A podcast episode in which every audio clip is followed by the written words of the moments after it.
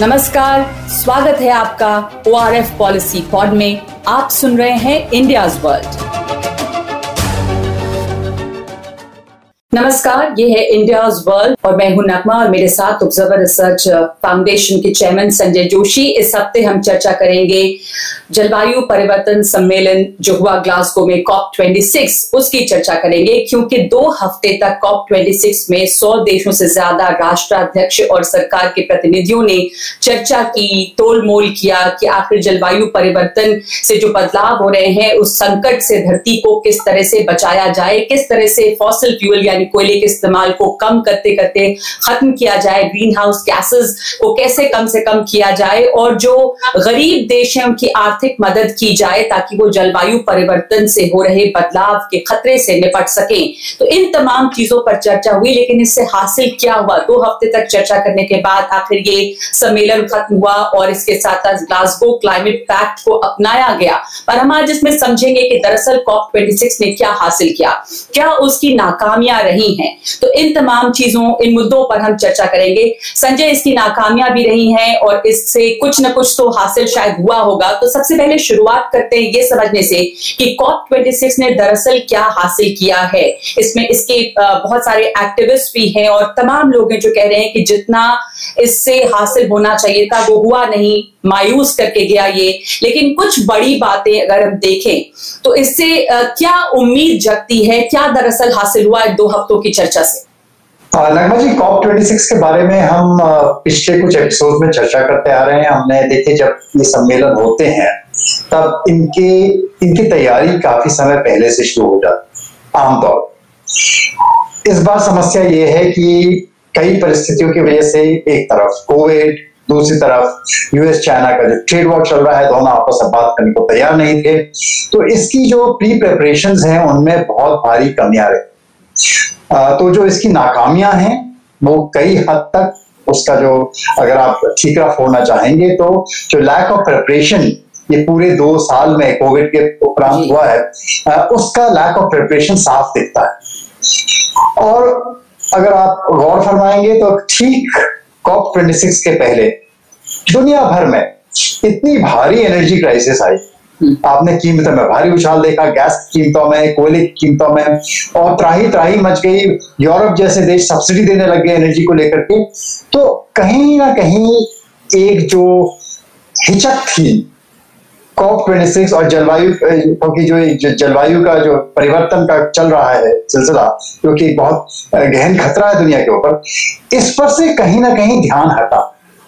और इसी वजह से COP26 में जो परिणाम आए, वस्तुतः आलोक शर्मा जो वहाँ COP के प्रेसिडेंसी हैं, UK को रिप्रेजेंट करते हैं, उन्होंने खुद कहा कि डिसअपॉइंटेड हैं, बस डूबते को तिनके का सहारा है कि पेरिस का 1.5 डिग्री वार्मिंग का जो गोल है वो अभी भी कायम है, लेकिन किस हाल में कायम है वो वेंटिलेटर पर कायम। और वेंटिलेटर पर कायम मतलब वास्तव में इसके बचने की, शेष रहने की उम्मीद बहुत कम है। इसको प्राय समाप्ति समझ, एक तरह से एडमिशन था इसकी नाकामी का।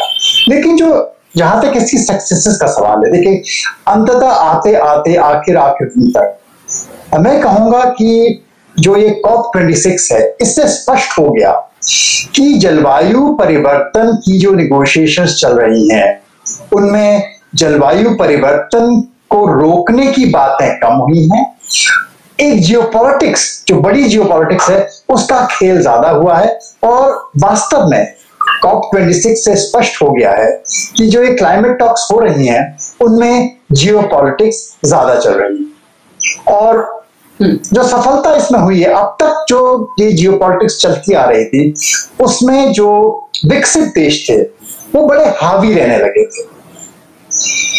पर जी आखिर में घूम करके, अगर आखिरी दिन के आप निगोशिएशंस को देखें तो वापस घूम करके जो परिवर्तन हुए हैं, जो 2-3 परिवर्तन हुए हैं, सब कोयले की बात करते हैं, कोयले में भारी परिवर्तन हुआ है, उसकी हम अलग से चर्चा करेंगे उसके कारणों की। लेकिन मेरे विचार में जो बहुत बड़ा परिवर्तन आया है स्पष्ट रूप से, जो एक दूसरा इंसर्शन भारत के इंटरवेंशन से जो फाइनल ड्राफ्ट है उसमें आया है, वो अधिक महत्वपूर्ण है।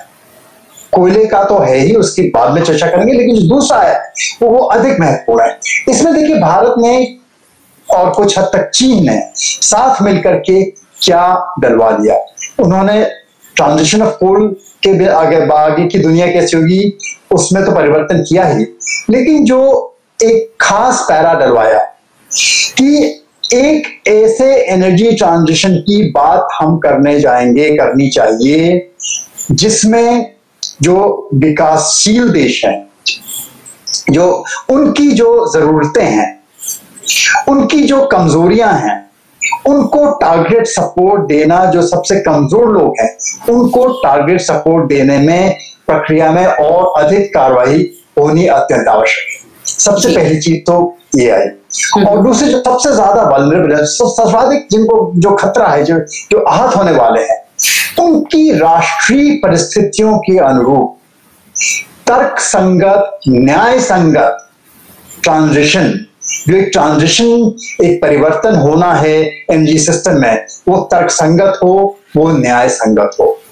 और ये जो एक बड़ा मेरे ख्याल से खेल हुआ है भारत ने बहुत जोर से, भारत ने अपने जब प्रधानमंत्री ने पंचामृत की बात की और उन्होंने पूरा दिखाया कि भारत क्या इसमें करना चाहता है, और साथ साथ यह भी स्पष्ट किया गया कि अभी तक जो विकसित देश हैं वो एक तरीके से कब्जा जमाए हुए हैं पूरे कार्बन बजट पर, और वो पांव पसार के बैठे हैं, छोड़ने को इंच भर भी जगह तैयार नहीं है, और विकासशील देशों से बार बार कह रहे हैं कि आप करो, आप कोयला बंद करो, आप फॉसिल फ्यूल्स बंद करो, और खुद बड़ी भारी मात्रा में कार्बन एमिशंस लगातार बढ़ाते जा रहे हैं, उनको रोकने की बात नहीं कर रहे हैं। तो ये जो एक द्वंद्व कई सालों से चल रहा था, इसमें मेरा मानना है कि COP26 में वास्तव में एक स्पष्ट रूप से जी, इसको बड़े दबे दबे स्वरों में कहा जाता था, कभी विकसित देश इसको जोर से कहने नहीं देते थे, आज स्पष्ट रूप से एक डंके की चोट पर कहा गया है कि देखिए lifestyle for environment can be the foundation. जो लाइफस्टाइल की बात मोदी जी ने कही, प्रधानमंत्री ने कही कि लाइफस्टाइल एक बहुत भारी अंतर है लाइफस्टाइल से। अगर आप विदेश की बात करें, विकसित देशों की बात करें, भारत की बात करें, तो एक भारी परिवर्तन है, बहुत डिफरेंस है दोनों की लाइफस्टाइल में। ये लाइफस्टाइल जब तक एक तरीके से नहीं आएंगी, जब तक इनका कन्वर्जेंस नहीं होगा, और सस्टेनेबल लाइफस्टाइल्स की जब तक हम बात नहीं करेंगे, तब तक वास्तव में कहना कि आप फलाना करिए या धमाका करिए संभव नहीं है। जी, तो ये कुछ चीजें हैं जो वाकई इस पटल पर जो इतनी चर्चा हुई उससे हासिल भी हुआ है। आपने इंडिया और चाइना की बात की संजय जी, एक चीज इंडिया और चाइना दोनों की बड़ी आलोचना हुई और कड़े शब्द इस्तेमाल किए गए। अगर हम कोयले के इस्तेमाल की बात करें, और कहा गया कि उन्होंने फेज आउट शब्द को बदलवाकर फेज डाउन करवाया, और ये जो करवाया ये एक बहुत बड़ा झटका है इस तौर पर देखा जा रहा है, लेकिन इस एक नाकामी ये बताई जा रही है। दूसरा सवाल जिससे मैं आपसे समझना चाहूंगी कि एक जो अनकंफर्टेबल सवाल है, जैसे कि जो अमीर देश हैं वो गरीब देशों की जो आर्थिक मदद करने की उन्होंने एक तरह से कसम खाई थी वो पूरी नहीं की 2020 तक भी, उसको बढ़ा के अब 2023 कर दिया गया है। वो $100 बिलियन देने की जो बात थी, जो कि कम भी है। और दूसरे कि अमीर देश जो जिन्होंने जलवायु परिवर्तन में बहुत जिनका योगदान रहा है, उनको इसकी भरपाई करनी होगी, और इस तरह के सवाल भी यहाँ पर नहीं उठाए गए। तो इस तरह के सवालों से भी बचा है ये COP26। इसकी नाकामियों में तो बहुत सारी आलोचनाएं हो रही हैं, इन मुद्दों पर आपका क्या आकलन है? देखिए, सबसे बड़ी नाकामी तो अगर COP26 की है वो है फाइनेंसिंग को लेकर, और फाइनेंसिंग को लेकर के जो बराबर एक तरीके से अगर आप देखें, जैसा आपने कहा कि अमीर देशों की वजह से अधिकतर ये पोल्यूशन और जो कार्बन जो जलवायु परिवर्तन है वो हो रहा है। आज भी अमीर देशों का सबसे बड़ा कब्जा इस पर है। अगर आप वास्तव में स्टैटिस्टिक्स देखें, फिगर्स देखें, तो स्पष्ट होता है कि किसकी वजह से जलवायु परिवर्तन हुआ है और लगातार होता जा रहा है। अगर आप एटमॉस्फेयर में पूरा जितना कार्बन आज एक्यूमुलेटेड है, जितना इकट्ठा हो गया, जिसके बारे में विकसित देश बात करना ही नहीं चाहते, इसके बारे में कभी निगोशिएट करना ही नहीं चाहते, और वास्तव में जलवायु परिवर्तन एक्यूमुलेटेड कार्बन की वजह से हुआ है। जितने पांव पसार लिए हैं और पीछे हटने को तैयार नहीं है, विकासशील देशों से कह रहे हैं कि हम तो आराम से बैठेंगे इस स्थान पर, आप इस सफर को लटकते हुए तय करिए, छत पर बैठ करके तय करिए, आपको तो हम खड़े होने की भी जगह देने को तैयार नहीं। जब ये नकारात्मक रवैया अगर देशों का रहेगा तो वास्तव में जलवायु परिवर्तन को रोकने की बात किस मुंह से कर सकते हैं। और वही चीज फाइनेंसिंग को लेकर के हो। फाइनेंसिंग देखिए, जब कोविड आया इन्हीं देशों ने एक साल के अंदर अपनी जनता को कोविड से उबारने के लिए $14 ट्रिलियन फेंके, $14 ट्रिलियन एक साल के अंदर। और अब जब बात पेरिस से हो रही है, फिर COP26 में हो रही है, तो मुद्दा क्या है? $100 बिलियन ईयर जो ये फेंक चुके हैं उसका 1/100वां हिस्सा भी नहीं है, उसका 1/100वां हिस्सा भी ये कंट्रीब्यूशन जो इन्होंने गंद फैलाई है उसको साफ करने के लिए, उसको हटाने के लिए उसका 1/100वां हिस्सा कंट्रीब्यूशन देने को भी तैयार नहीं है जी। तो मुद्दा यहाँ पे आता है। तो जो ये क्लाइमेट फाइनेंस का इतना बड़ा फेलियर हो रहा है, आप ट्रांजिशन की बात करते हैं, चेंज की बात करते हैं, ये बंद कर दो, और विकासशील देशों से कहते हैं कोयला बंद कर दीजिए, खुद बंद करने को तैयार है। अगर आप वास्तव में कोयले का कंजम्पशन देखें तो ये फिगर्स बहुत स्पष्ट हैं। आज अगर पूरी कार्बन स्पेस देखें, 25% कार्बन स्पेस पर कब्जा अमेरिका का है, 25% कार्बन स्पेस पर। उसके बाद 22% पर EU का है, चीन का करीब 11% पर है, और भारत तो मात्र 3% कार्बन स्पेस पर कोने में सिमटा हुआ कहीं खड़ा है जी। और ऐसी अन्य छोटे छोटे देश हैं जिनकी कोई गिनती नहीं है, जिनके कार्बन बजट में एक आपने कुछ दिया ही नहीं है, तो वो देश अपना विकास कैसे करेंगे? और जो मैं फिगर्स बता रहा हूँ 25%, 22%, इसमें गौर फरमाइए। जो एम्बेडेड कार्बन है, मतलब जो प्रोडक्शन रिलेटेड कार्बन है, जो सप्लाई चेन्स की कार्बन मतलब जितना कंजम्पशन अमेरिका कर रहा है, जितना, चाहे वो जूते पहनता है, चाहे मोजे पहनता है, चाहे वो कपड़े पहनता है, चाहे वो कंप्यूटर बनाता है, सब चीजें तो दूसरे देशों बन रही हैं, तो वो कार्बन एमिशन जो हो रहा है वो बेचारे दूसरे देश के खाते में जा रहा है, जबकि वास्तव में वो कंजम्पशन रिलेटेड कंजम्पशन है, जो एमिशंस हैं वो सारे किसके खाते में जाने चाहिए? वो खाते में जाने चाहिए विकसित देशों को। तो विवाद यही है, झगड़ा यही है। जब तक इनकी बात नहीं होगी और जब तक इनका दायित्व निभाने की तैयारी नहीं होगी, और इसके अगर यही तरीका रहा तो यही बात होगी कि विकासशील देश तो कह रहे हैं कि सिर्फ लोग पांडवों की तरह हमें 5 गांव दे दो, वही काफी है, उसमें हम अपना काम चला लेंगे, और इनका कहना है हम तो सुई की नोक के बराबर भी जमीन देने को तैयार नहीं। तो ये कौन से, ये जलवायु परिवर्तन की बात कर रहे हैं या महाभारत लड़ने की तैयारी कर रहे हैं? तो ये एटीट्यूड अगर रहेगा, ये रवैया अगर रहेगा, तो इस प्रकार के आयोजनों में आपको वास्तव में, और जो जितने भी एक्टिविस्ट हैं वो नाराज हैं, तो उनके नाराज होने का बहुत बड़ा कारण है, और यही कारण है कि सिर्फ बातें होती हैं, काम नहीं होता। नेट जीरो की बात करते हैं, और नेट जीरो क्या है? नेट जीरो तो गुल्ली डंडा खेल, वास्तव में कुछ एक अकाउंटिंग का एक खेल है जिसमें वास्तव में आप कह रहे हो कि मैं आज नहीं करूंगा, अभी तो मैं गुल्ली डंडा देखे, बहुत अच्छा खेल है, इसमें पैसा वैसा नहीं लगता है, बिल्कुल फ्री का खेल है। और जब मन उठ जाए, जब समझ में नहीं आए, गुल्ली बाहर दूसरे खेत में फेंक दीजिए, तड़ी पार फेंक दीजिए, उसके बाद अगले दिन जब मन आएगा तब उसको ढूंढ के फिर से खेल शुरू कर देंगे, क्लाइमेट फिर से खेलेंगे। तो कोई कह रहा है कि हम 2050 में नेट जीरो जाएंगे, कोई कह रहा है 2060 में नेट जीरो जाएंगे, कोई कह रहा है 2070 में नेट जीरो जाएंगे। तो देखिए, नेट जीरो का कोई मतलब नहीं रह जाता। तो नेट जीरो की बात ही ये एक अकाउंटिंग एक्सरसाइज, ये किसी बहुत होशियार चार्टर्ड अकाउंटेंट की बनाई हुई स्कीम है, इसका वास्तव में क्लाइमेट चेंज रोकने से, जलवायु परिवर्तन रोकने से कोई संबंध नहीं जी। तो अगर इस प्रकार की बातों पर निगोशिएशंस होंगे, बातें होंगी, तो वास्तव में गाड़ी अपनी पट्टी पर ज्यादा देर नहीं दौड़ सकती। तो यही समस्या COP26 में रही है।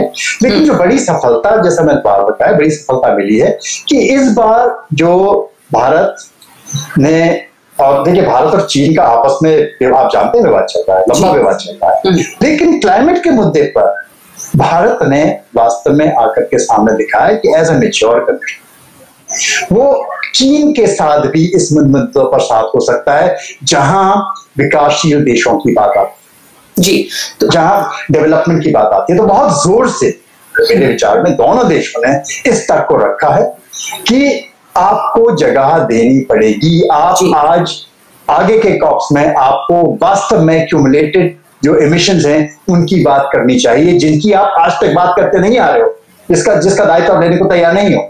तो ये मेरे विचार में भारत के लिए एक बड़ी सफलता है, ये एक कामयाबी, एक सफलता बता रहे हैं आप, जो भारत और चीन का साथ आना है, चीन और अमेरिका का साथ आना। इसके पहले इसी मुद्दे पर, ये भी बहुत अहम है और इस पर भी मैं चाहूंगी कि आप समझाएं कि ये कितना अहम है, लेकिन साथ साथ ये भी कि भारत ने जो प्रोमिसेस वहां पर किए हैं उससे काफी हलचल रही, बहुत बज रहा कि 2070 तक नेट जीरो की बात की है, प्रधानमंत्री ने पंचामृत की बात की है और चाइना ने भी कहा है कि डिटेल्ड रोड मैप के साथ वो सामने आएगा कि अपने कमिटमेंट को किस तरह से पूरा करेगा। लेकिन अगर हम भारत की बात करें तो जो हमारी अभी पॉलिसीज हैं मैन्युफैक्चरिंग से रिलेटेड जुड़ी हुई और प्रोडक्शन को इंक्रीज करना, डोमेस्टिक मैन्युफैक्चरिंग को बढ़ाना, वैसे में कार्बन कंटेंट को सीमित करना और इस टारगेट को, आपको क्या लगता है कि किस सही रास्ते पर भारत अभी है या क्या बदलाव करना पड़ेगा, अभी ट्रैक पर है भारत इस मुद्दे पे?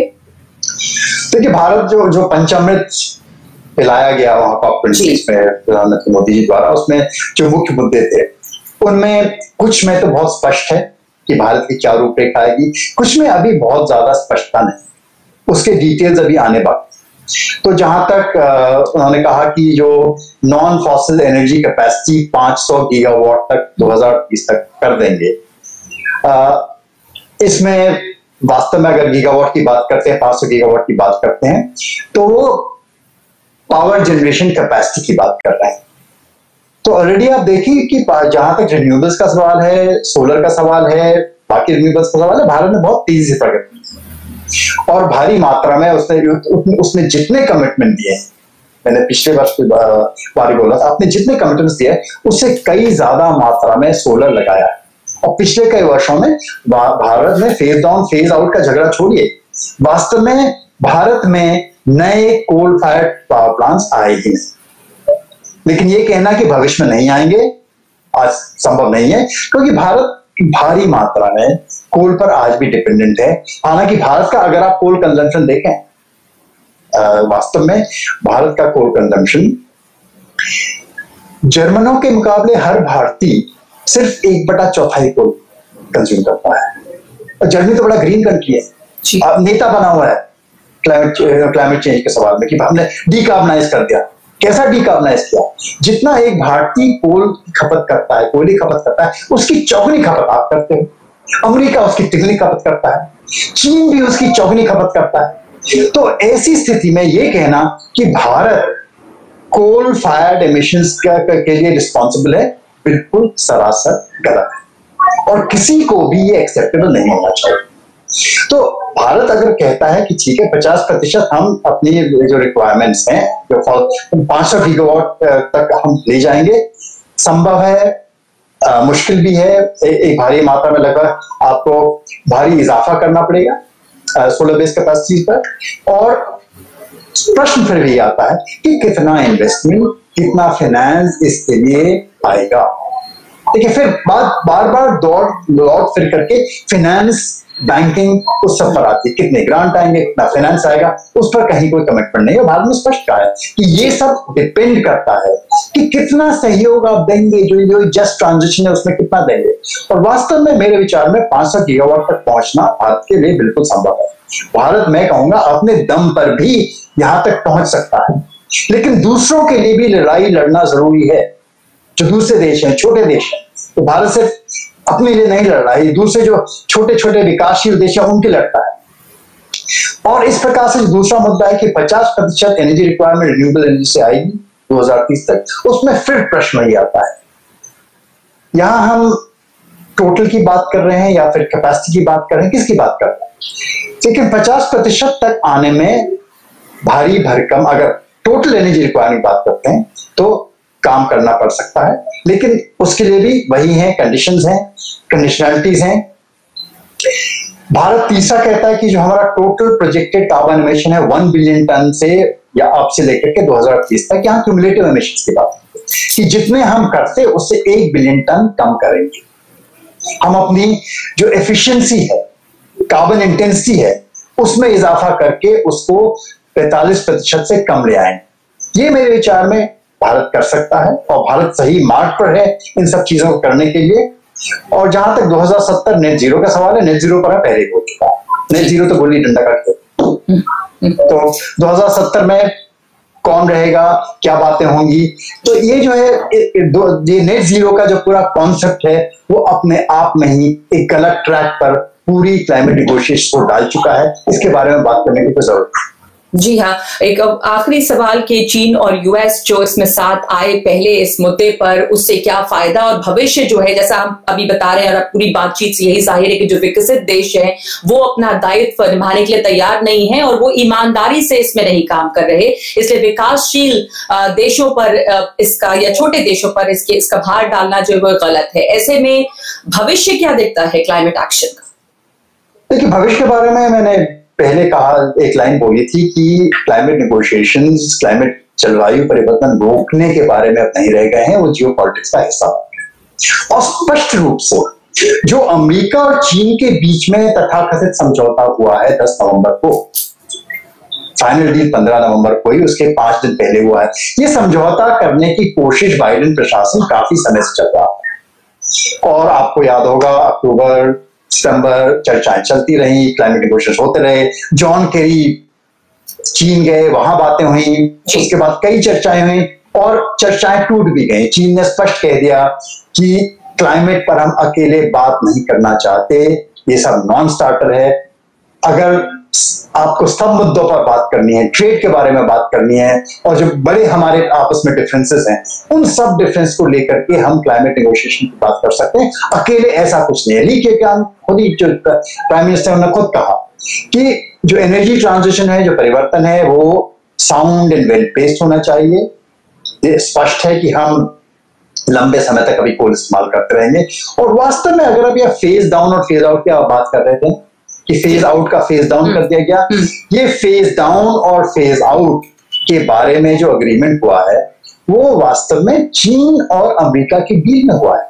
अगर आप इनके अग्रीमेंट को पढ़ें, उस अग्रीमेंट में ही फेज डाउन करने की बात पर दोनों अमेरिका और चीन स्पष्टतः एकमत हुए हैं और उसमें लिखा गया है कि कोल को फेज डाउन किया जाएगा, फेज आउट नहीं। फेज आउट की बात उन्होंने नहीं की। और वही अंततः, अगर आप ब्लेम की बात करते कि भारत की वजह से नहीं हुआ, ये चीन और अमेरिका आपस में पहले निगोशिएट कर चुके थे और ये जो 10 नवंबर का इनका अग्रीमेंट हुआ है उसमें उसका हिस्सा बन चुका था।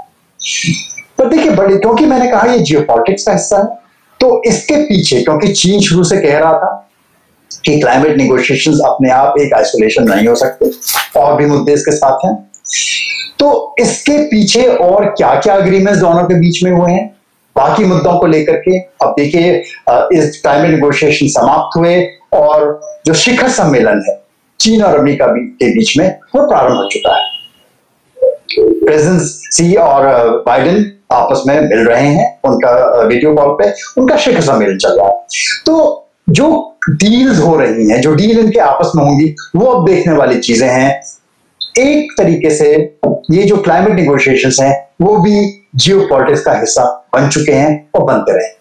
जी जी, बहुत बहुत शुक्रिया। चीन का सवाल है, चीन ने बहुत अपना जो उसने अपने एनडीसीज दिए हैं, उन्होंने जो डॉक्यूमेंट दिया है कि चाइना की क्या स्ट्रैटेजी रहेगी, वो सबमिट किया है। उसमें उन्होंने, ठीक है, भारत ने 500 गीगावाट बोला है, उन्होंने कहा हम 1200 गीगावाट 2030 तक कर देंगे। और साथ ही चीन ने जो स्पष्ट, अगर चीन की आप प्लानिंग देखिए, रूपरेखा देखिए, एक लंबा चौड़ा डॉक्यूमेंट उन्होंने सबमिट किया है वहां, जिसमें उन्होंने कहा है कि चीन न्यूक्लियर टेक्नोलॉजीज पर बहुत तेजी से काम करेगा। वो मॉडल न्यूक्लियर टेक्नोलॉजीज पर काम करेगा। जो कोल का हमारा फेज डाउन होगा, जो हम कम करेंगे, वो शनै हम कोल को, हमारा बेस लोड न्यूक्लियर पर शिफ्ट होता जाएगा। तो ये एक बहुत स्पष्ट दिशा निर्देश चीन ने दुनिया को दिए हैं। आप कुछ भी न्यूक्लियर के बारे में करते रहिए, अगर क्लाइमेट एक्शन होना है तो चीन लगातार न्यूक्लियर पर ज्यादा इन्वेस्ट करेगा, छोटे छोटे न्यूक्लियर प्लांट्स पर रिसर्च करेगा और न्यूक्लियर पर भारी रिसर्च करके इसमें लीडर बनेगा। तो देखिए चीन की स्ट्रैटेजी इसमें फर्क दिखती है जिस तरफ वो बढ़ रहा है।